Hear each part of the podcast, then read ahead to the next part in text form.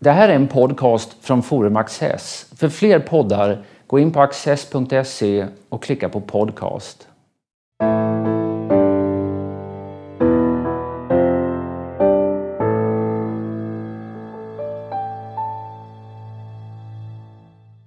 Välkomna till Studio Access. Eh, min gäst idag är Carola Lemne som är VD i Svenskt Näringsliv. En stor företagarorganisation med 50 000 medlemsföretag. Ja, 60 000. 60 till och med. 1,2 miljoner anställda i de där företagen. Mm. Varmt välkommen hit. Tack. Ehm, I våras så gav Svenskt Näringsliv ut en rapport som heter Kunskapsekonomi på sluttande plan som handlar om forskning och utveckling i det svenska näringslivet. Och det är lite småruggig läsning. Eh, Sverige ligger rätt väl till när det gäller FoU fortfarande, även om vi inte skiljer ut oss lika positivt som tidigare. Men det har stagnerat och vi lutar oss mot ett väldigt litet antal stora företag och deras forskningsverksamhet. Var, varför har det blivit på det här sättet? Ja, det är ju en, en jättebra fråga. De företag som har stått för väldigt mycket av det här är ju, är det ju egentligen två företag. Det är Ericsson och det som nu är AstraZeneca. Då. Jag har ju själv en bakgrund i, i läkemedelsindustrin så jag mm. vet ju lite om Astra. Och det, det, det ligger ju en grund i en väldigt framgångsrik forskning på 50 och 60-talen. Många gånger rätt nära, i Astras fall då, då eh, sjukvården och i Ericssons fall eh, staten så småningom som en tradition som man sen har upprätthållit. Man har fått tillräckligt mycket kluster, liksom man har fått tillräckligt många vetenskapsmän på ett ställe för att det där verkligen skulle kunna bli en väldigt, väldigt positiv utveckling. Men, men, man ser ju då hur sårbart det är när nu Astra stängde ner i Södertälje. Mm. Men det blir en så stor förändring att det, det syns som procenttal av BNP i hur mycket vi satsar på forskning. Och det har ju varit så om man tittar bakåt att av de är det 4 procent ungefär tror jag som vi har satsat eh, BNP på forskning, vilket är högt, precis som du säger. När det var som mest. När det var som mest. Ja. Och då var ju liksom en fjärdedel var staten. Mm. Eh, en fjärdedel är de stora liksom, forskningsstiftelserna och, och, och, de här, inklusive Vinnova som är också staten. Och sen var en, hälften var eh, företagen. Och då var det nästan, liksom, Astra hade ena fjärdedelen och Ericsson hade andra fjärdedelen. Och det, det, mm, när man då drar ner, vi lever i en internationell konkurrens hela tiden. Och om man tar Astra som exempel, för det blev mycket när man nu drog ner i Södertälje, då blir det mycket diskussion vad ska vi göra i Södertälje och hur liksom så. Egentligen är det alldeles fel fråga, kan borde man tycka. Ställa man borde ställa frågan. Titta på Astra nu då. Det är ett företag som, även om vi älskar att kalla det svenskt, så är det inte helt svenskt längre. Det svenska ägandet är ganska litet. De har idag tre, vad man brukar kalla fullskalesajter, alltså där man har grundforskning, djurexperiment, eh, liksom hela, man har hela eh, utvecklingen från ax till limpa. Det var tre sådana. Ett i Mölndal, mm. ett i USA, som är världens största läkemedelsmarknad. Mm. Och väldigt stor del av vinsterna kommer därifrån. Och ett bredvid sitt högkvarter i England. Så korrekt fråga är, vad kan Sverige göra nu för att det inte blir Mölndal man stänger när man inte har råd med tre fullskalesajt längre. Ja, och vad kan Sverige göra för att det inte ska hända? Jag tror att vi, vi måste fortsätta orka satsa på forskning. Det är ju liksom landets framtid. Mm. Eh, och när du säger vi, tänker du då på det allmänna eller tänker du på näringslivet? Jag tror både och. Alltså mm. om, man tittar på, om vi börjar med det allmänna så gjorde ju den förra regeringen eh, faktiskt ökade på forskningssatsningar och det hoppas jag att den nuvarande regeringen orkar fortsätta med för där är vår framtid. Eh, och jag hoppas att vi kan vara så attraktiva som länder att vara verksamma i att vi inte förlorar mer av företagens forskning. Men helst skulle man ju vilja få mer hit. Och det är lite, några olika komponenter i det där. Men för det första, att, att vi har bra grundforskning på våra universitet, det är en attraktionskraft i det. Mm. Att då vill andra företag komma hit och vara nära och det är spännande och så. Så att det är jätteviktigt att hålla hög standard. Mm. Gör vi det?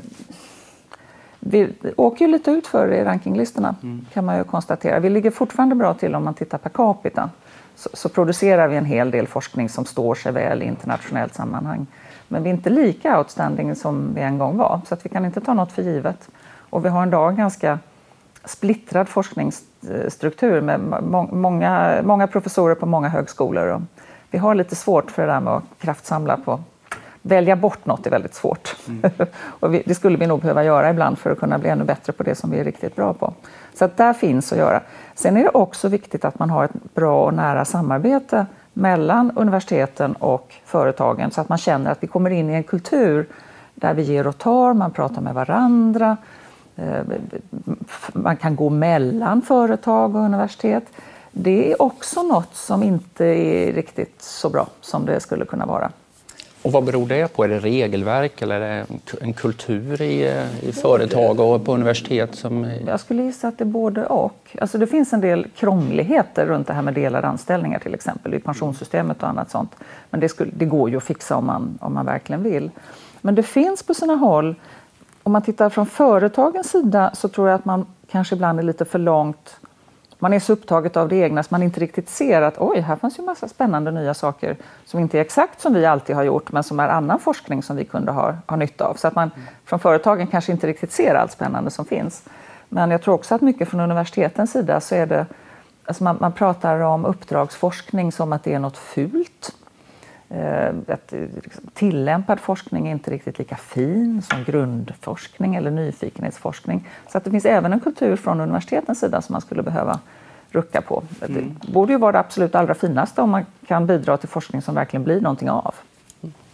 Hamnar man lite i det här att, att när du säger att den rätta frågan är just eller hur kan vi behålla Astra?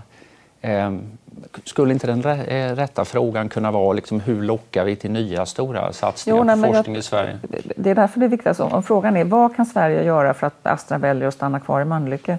Det är precis samma saker som gör att andra vill komma hit. Mm. Det, du ser ingen skillnad där? Nej, inte, därför att det som gör Sverige till ett attraktivt land att satsa forskningsresurser i för företagen, tror jag det, det ja, men, det är sådana faktorer som gör att Astra väljer att vara kvar i Mölnlycke. Mm. Så att för mig är det, inte, det är inte defensivt, det är offensivt.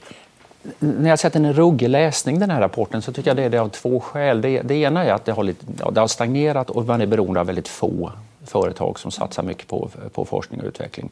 Det andra är att det som beskrivs som en av Sveriges viktigaste tillgångar, det är tillgången på dugligt folk, liksom kompetens.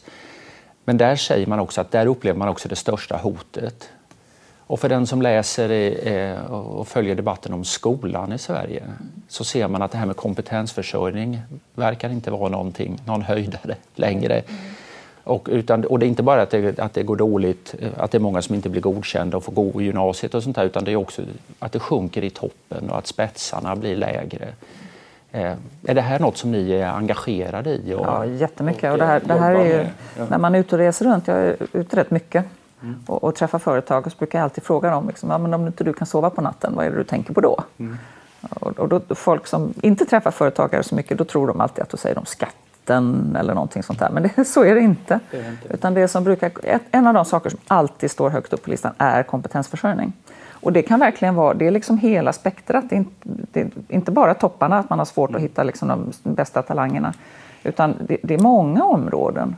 Och man kan lätt eh, ha lite förutfattade meningar ibland om man som jag har en akademisk bakgrund. Jag var på en Stena håller på att göra en fantastisk satsning i Halmstad på en enorm återvinningsfabrik eller vad man ska kalla det, anläggning, största i norra Europa. Och, och eh, jag tror de satsar en miljard, alltså det är väldigt mycket pengar.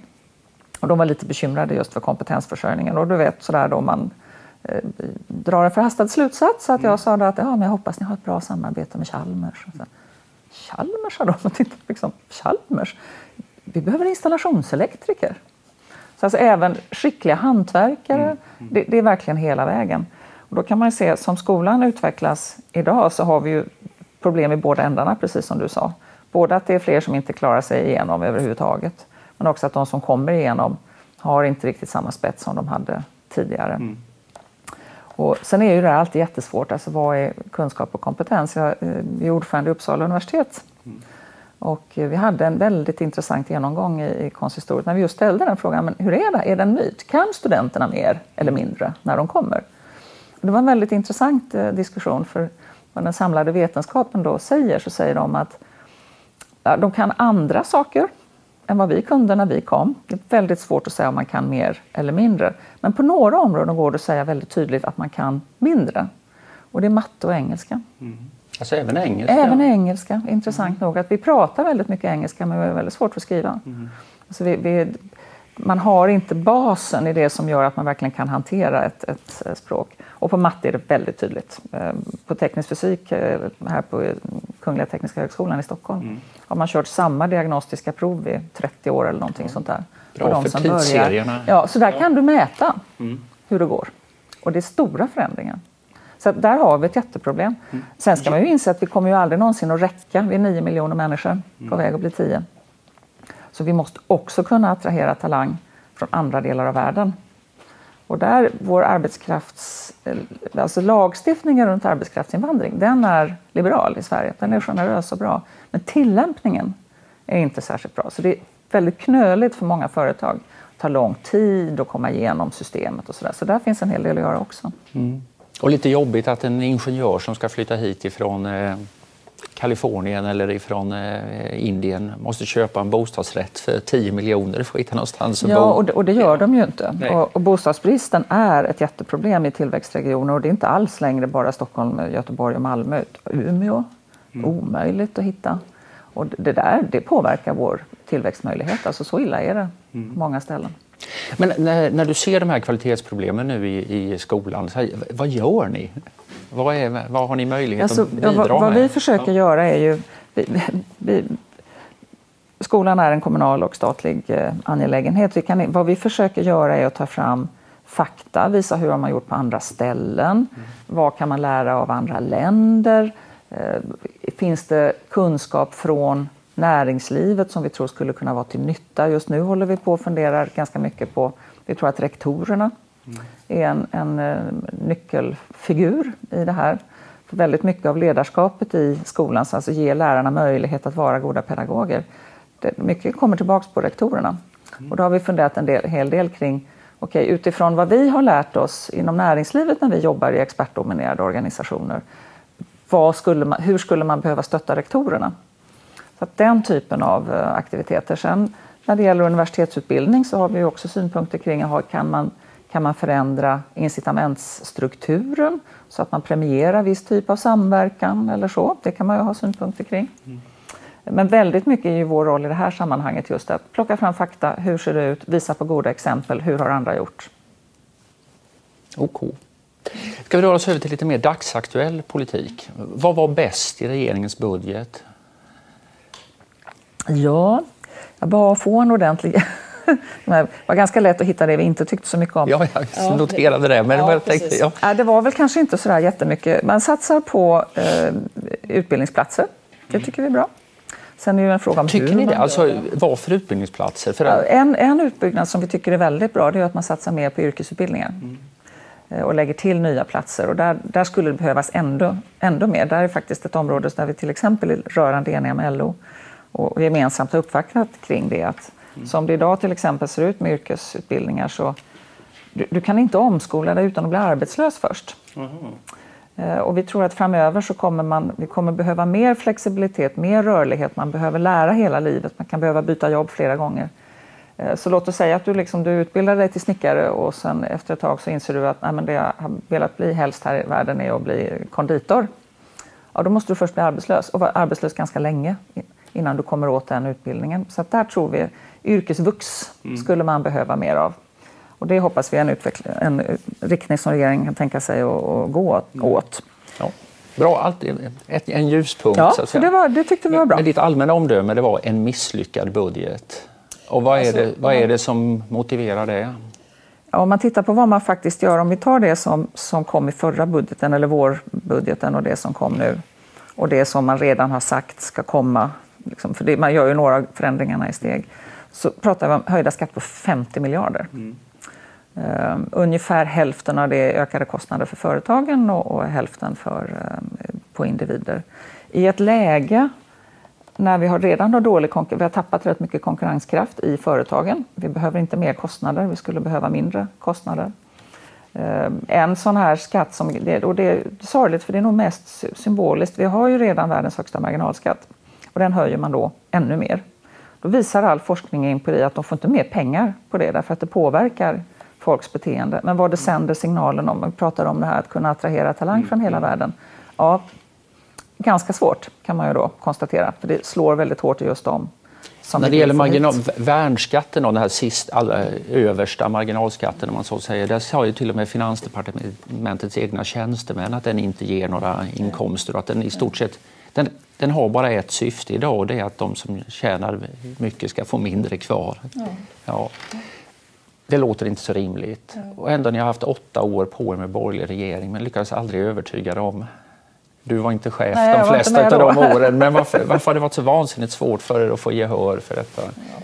Man får väl fråga dem som var med då, men jag tror att en hel del frågor blir ju väldigt symboliska. Och det här, vi, vi tangerar någonting som jag tror att vi behöver diskutera faktiskt i det svenska samhället. Om man funderar på den globalisering och den digitalisering som nu pågår, hur kommer den att påverka arbetsmarknaden? Hur kommer företagen se ut? Vad kommer det vara för jobb? Det, det är stora förändringar på väg. Och om globalisering som den hittills har varit mycket handlade om att liksom enkla tillverkningsjobb flyttar utomlands och så lägger vi på mer kunskap och flyttar oss upp i värdekedjan och så lever vi ganska bra ändå, vilket vi har varit duktiga på. Men det som är på väg att försvinna nu det är medelklassens jobb. Mm. Det är alltså de mer rutinbetonade kontorsjobben. Mm. Och så växer det till, om vi har tur och är skickliga, så får vi fler högkvalificerade jobb, vilket vi har lyckats rätt bra med. Vi har 600 000 nya sådana jobb sedan finanskrisen tog slut. Och så växer det till om vi tittar på andra länder med vad vi då kanske skulle kunna kalla vardagsjobb. Alltså man behöver inte jättekvalificerad utbildning för att kunna komma in på de jobben. Och det handlar väldigt mycket om det som handlar om att man, man interagerar med människa, det är omdömesfrågor, det är manuell mm. färdighet och sånt. Vi har lite svårt, då börjar man prata genast om klyftorna ökar. För det gör de ju till viss del, därför om inte de här högkvalificerade får finnas och får jobba och få betalt utifrån vad de eh, kan åstadkomma, då försvinner de. Då beger de sig till andra delar av världen. Och jag tror att vi behöver hitta, och jag tror lite marginalskattefrågan ligger lite att, alltså att vi är ett jämlikt samhälle. Vi är lite uppvuxna så och, och det är en del, tror jag, självbilden att vara svensk. Vi har de minsta löneklyftorna i världen. Men till och med Stig Malm och Ingvar Carlsson tyckte att 50 procent var en lagom högsta ja. marginalskatt och nu är vi uppe i 60. 60 igen, ja. ja. Nej, jag, det, med tanke på att det ju ger så vitt man kan bedöma väldigt lite pengar till kassan så kan jag säga att det är en väldigt onödig symbolik. Mm. Den kostar oss en hel del när det gäller just den här attraktionskraften för att få hit begåvat folk, signalen att det ska löna sig att satsa, ta på extra eh, ansvar, utbilda sig extra. Det är ju helt fel. Jag tänkte, du nämnde det här med vardagsjobb och det har ju varit ett tema ni har kört ett tag. Jag tänkte vi skulle återvända till det strax. Men bara en fråga, hur, hur är, liksom, hur står det till med relationerna med regeringen? Eh, liksom den, de diplomatiska förbindelserna? De diplomatiska förbindelserna. Ibland har liksom näringslivet ätit massariner och haft det trevligt ihop med regeringen och ibland har det varit rätt frostigt. Sånt där. Var, var ligger ni på den här temperaturskalan ja, nu? Det är svårt att säga, det är så mycket massariner blir det inte för jag är inte så förtjust i massariner. Okay, ja, men det kanske men, finns något annat? Nej, men alltså jag tycker att samtalsklimatet är gott. Ehm, vi är många gånger överens om att vi inte är överens men att det är ändå viktigt att kunna prata med varandra. Och, ehm, sen är det ju det där med att inte bara prata med varandra utan frågan är hur mycket man då lyssnar. Och det kan man väl ha lite olika känslor kring och tittar man på budgeten som den kom så jag menar, det är ju alldeles uppenbart att där tycker vi ju inte att man har lyssnat. Nu har faktiskt precis idag eh, när vi sitter här så har man släppt sin nya exportstrategi jag har inte hunnit gå igenom detaljerna utan bara fått lite så här i, eh, i korridorerna. Och där verkar man faktiskt ha lyssnat på en hel del. Så att jag såg lite glada miner bland mina experter. Jag får återkomma till detaljerna. Men att, så att i, i vissa lägen tycker jag att man, man säger sig bry sig väldigt mycket om näringslivets konkurrenskraft vi har inte sett så mycket bevis på det om man tittar på de stora dragen och hur budgetar och sånt ser ut. Stefan Löfven när han tillträdde, han var ju, kom ju Metall, han talade mycket om exportindustrin. Han, sitt första, maj, första första maj-tal handlade om att han skulle ha ett innovationspolitiskt råd. Jag var och lyssnade på honom i Hagaparken i Stockholm i hällande ösregn när han hade en lång harang i sitt anförande för de allra trognaste om att vi måste exportera mer till Indonesien. Det var ganska tappert. Men, men denne Löfven har liksom lämnat eh, scenen och, och, fram har en ny Löfven trätt som bara vill höja a-kasseersättningar och skatten och sånt här. Är detta decemberöverenskommelsen i, i praktiken? Jag vet inte vad det är som ligger bakom, men det är väldigt påtagligt. Och, och det var faktiskt när jag började på Svenskt Näringsliv, det var ju då maj förra året, så var ju en stund före valet. det var inte så att det var en jättestor oro bland de företagare jag träffade att det såg ut att bli en, ett, ett valskifte. För man, man har upplevt socialdemokratiska regeringar som har kunnat göra hyfsat bra grejer och de har gjort dåliga grejer. Och man har sett alliansregeringar som har gjort bra grejer och en och annan dålig grej. Och sen just Stefan Löfven väldigt tydligt, konkurrenskraften, alla beslut vi fattar ska testas mot om det ökar eller minskar konkurrenskraft. Det låter ju bra. Men sen, men sen när den första budgeten kom, höstbudgeten som, som föll, då var det en vanlig kommentar som jag fick när jag var ute och reste runt. Men vad gör de?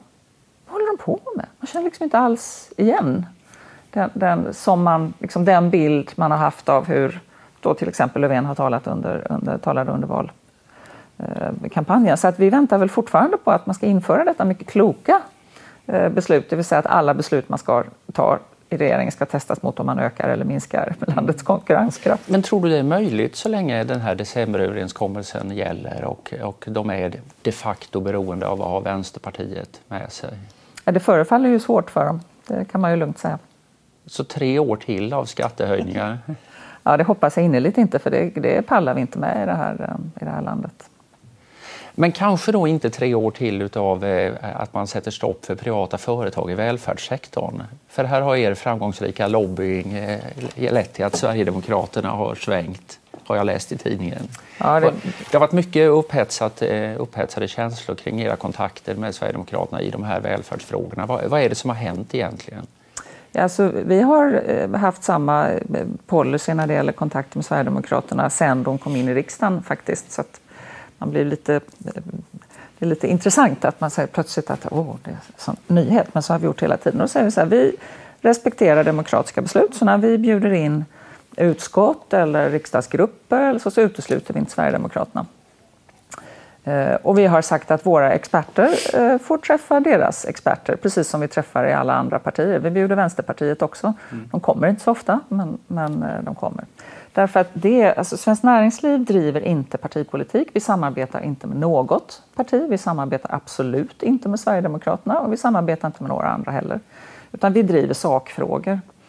Och för oss är det ju då jätteviktigt att man, alla partier, oavsett vilka, var de står på skalan, har ett så bra faktaunderlag som möjligt när de sen ska fatta beslut. Vad säger dina medlemsföretagare? Det har varit eh, liksom en, en, en lång historia i pressen nu och de har kunnat läsa mycket. Vad ringer de och har synpunkter? De ringer och uttrycker sitt stöd. Okay. Det är en, en eh, öronbedövande majoritet kan säga, som tycker att vi gör rätt. Och vi gör likadant i kommuner och landsting. Mm. Vi utesluter inte någon. Vi hade Energikommissionen på besök på Svenskt Näringsliv här i förra veckan där sitter ju en sverigedemokrat med som är satt där av en socialdemokratisk minister när man utsåg den här kommissionen. Skulle vi inte säga att de inte får komma då eller? Så för oss så känns det naturligt och det är inget hemligt och det handlar inte om samarbete eller samordning utan vi behandlar dem som de andra riksdagspartierna när vi har kontakter med dem. Men apropå relationerna till regeringen så tyckte då näringsminister Damberg att ni borde redovisa alla era kontakter öppet. Så att säga. Vad säger det någonting om? Ja, jag ställde honom den frågan för vi möttes precis i den där vävan och han menade på att han nog inte riktigt hade, det var inte riktigt så han menade som det lät i, i citaten. Så att jag kan säga att med, med regeringen har vi rätt ut frågan. Okej. Okay. Och de andra kritik, de kritiker som har kommit från näringslivet, har ni talat med dem också? Ja, det har inte varit så många om man ska vara alldeles ärlig. Så att, eh, det känns som att vi har ett starkt stöd för att jobba på det här sättet. Och det är inte, alltså man kan ju verkligen fundera på vad som långsiktigt...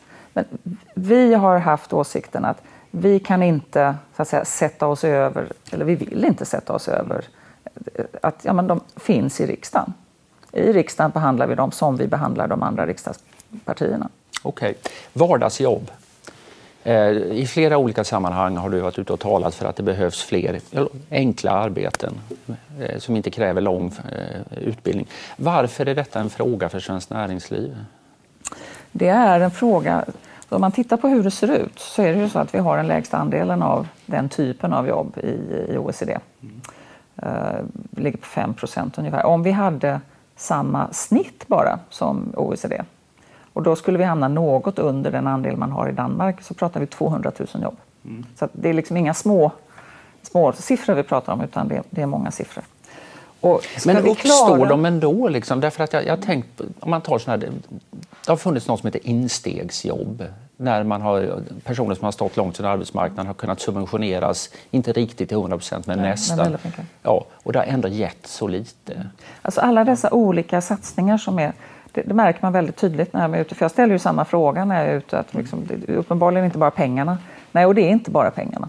Därför att det är oerhört det är krångligt. Det finns 5-14 olika varianter. Det ska sökas hit och dit och man tycker inte att Arbetsförmedlingen funkar att jobba ihop med. Så det, blir, det blir ibland liksom lite hittepåjobb. Mm. Så. Och det som skulle behövas är så att säga, en, riktig marknad med varaktiga jobb av den här typen. Mm. Och hur får man en sån? Ja, alltså, en stor anledning till att vi inte har dem, eh, vi är ju helt övertygade om, är att de är dyra. Alltså, vi har de högsta ingångslönerna i Europa. Vi har också hög moms på tjänster. Vi har höga arbetsgivaravgifter, även på låga löner. Vi har hög skatt på låga inkomster, förhållandevis. Och vi har hög skatt på marginalen på de som skulle kunna köpa tjänster av den här typen om vi pratar vardagsjobb i hem. Så att säga. Så att vi har ju verkligen ett perfekt system för att göra det väldigt svårt att komma in på arbetsmarknaden för de som inte har en gymnasieutbildning och kan bygga på det. Och varför Men det är klart, ska, man, ska man ändra allt det där så är det enorma skattesänkningar som krävs. Ja, så man kan ju fundera då på... Man kan inte ändra det här på ett bräde.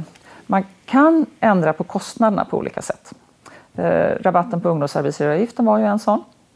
Eh, RUT och ROT är ett annat sätt att komma åt kostnaden som ju faktiskt dessutom har varit självfinansierande. Så att det kostar i ena ändan men du får skatteintäkter i andra ändan. Så det är ju helt fel väg att gå att avveckla dem. Man skulle snarare behöva bredda och, och utveckla. Sen kan vi inte hålla på att år in och år ut höja ingångslönerna mer än snittlönerna. Mm. Det gör det svårare och svårare. Men det är klart, om vi nu... Och det där är ju en fråga som ni i någon mening faktiskt är med och förfogar ja. över genom avtalen ni tecknar med era motparter. Jo, så säga, kommer det här då också bli en stor fråga från er i avtalsrörelsen som börjar snart? Det kommer det helt klart att bli. Och jag fick den frågan häromdagen att ja, men det här är ju inte lagstiftat, ni har själva varit med och skapat det. Och, och det är ju sant. Och alltså, det här har ju drivits oerhört hårt av facken under väldigt lång tid.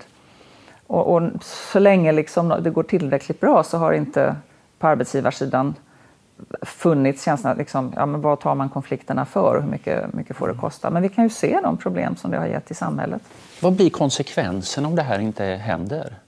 Då får vi ett större och större utanförskap. Och du, du frågade liksom varför engagerar sig svenskt mm. näringsliv i det? Och men ett, ett land som drar isär på så sätt att du får fler och fler som står utanför helt och hållet, det är inte ett land med ett bra företagsklimat. Alltså de spänningar som blir i det och de problem som uppstår, det är inte ett bra land att vara företagare i. Så att det är viktigt, det här är en fråga som är, verkligen engagerar företagare runt om i landet också. Att, nej, men, alla ska med på tåget. Va? Vi kan inte ha så många som står kvar på perrongen. Det är klart att om, om invandring till sist blir synonymt med växande utanförskap då kommer ju frågorna att komma om att man måste minska invandringen. Och det blir vi skulle sist... snarast behöva ja. mer invandring. Om vi bara tittar på hur demografin ser ut i Sverige, hur många som går i pension. Om vi inte ska få en totalt oro, orimlig balans mellan de som jobbar och de som ska försörja så skulle vi faktiskt jag tror, behöva nästan dubbelt så mycket invandring som vi har. Så det är en fantastisk möjlighet. En investering för landet, men vi måste få alla jobb. Mm. All right. Carola Lemne, stort tack för att du har varit med oss. Och tack till er.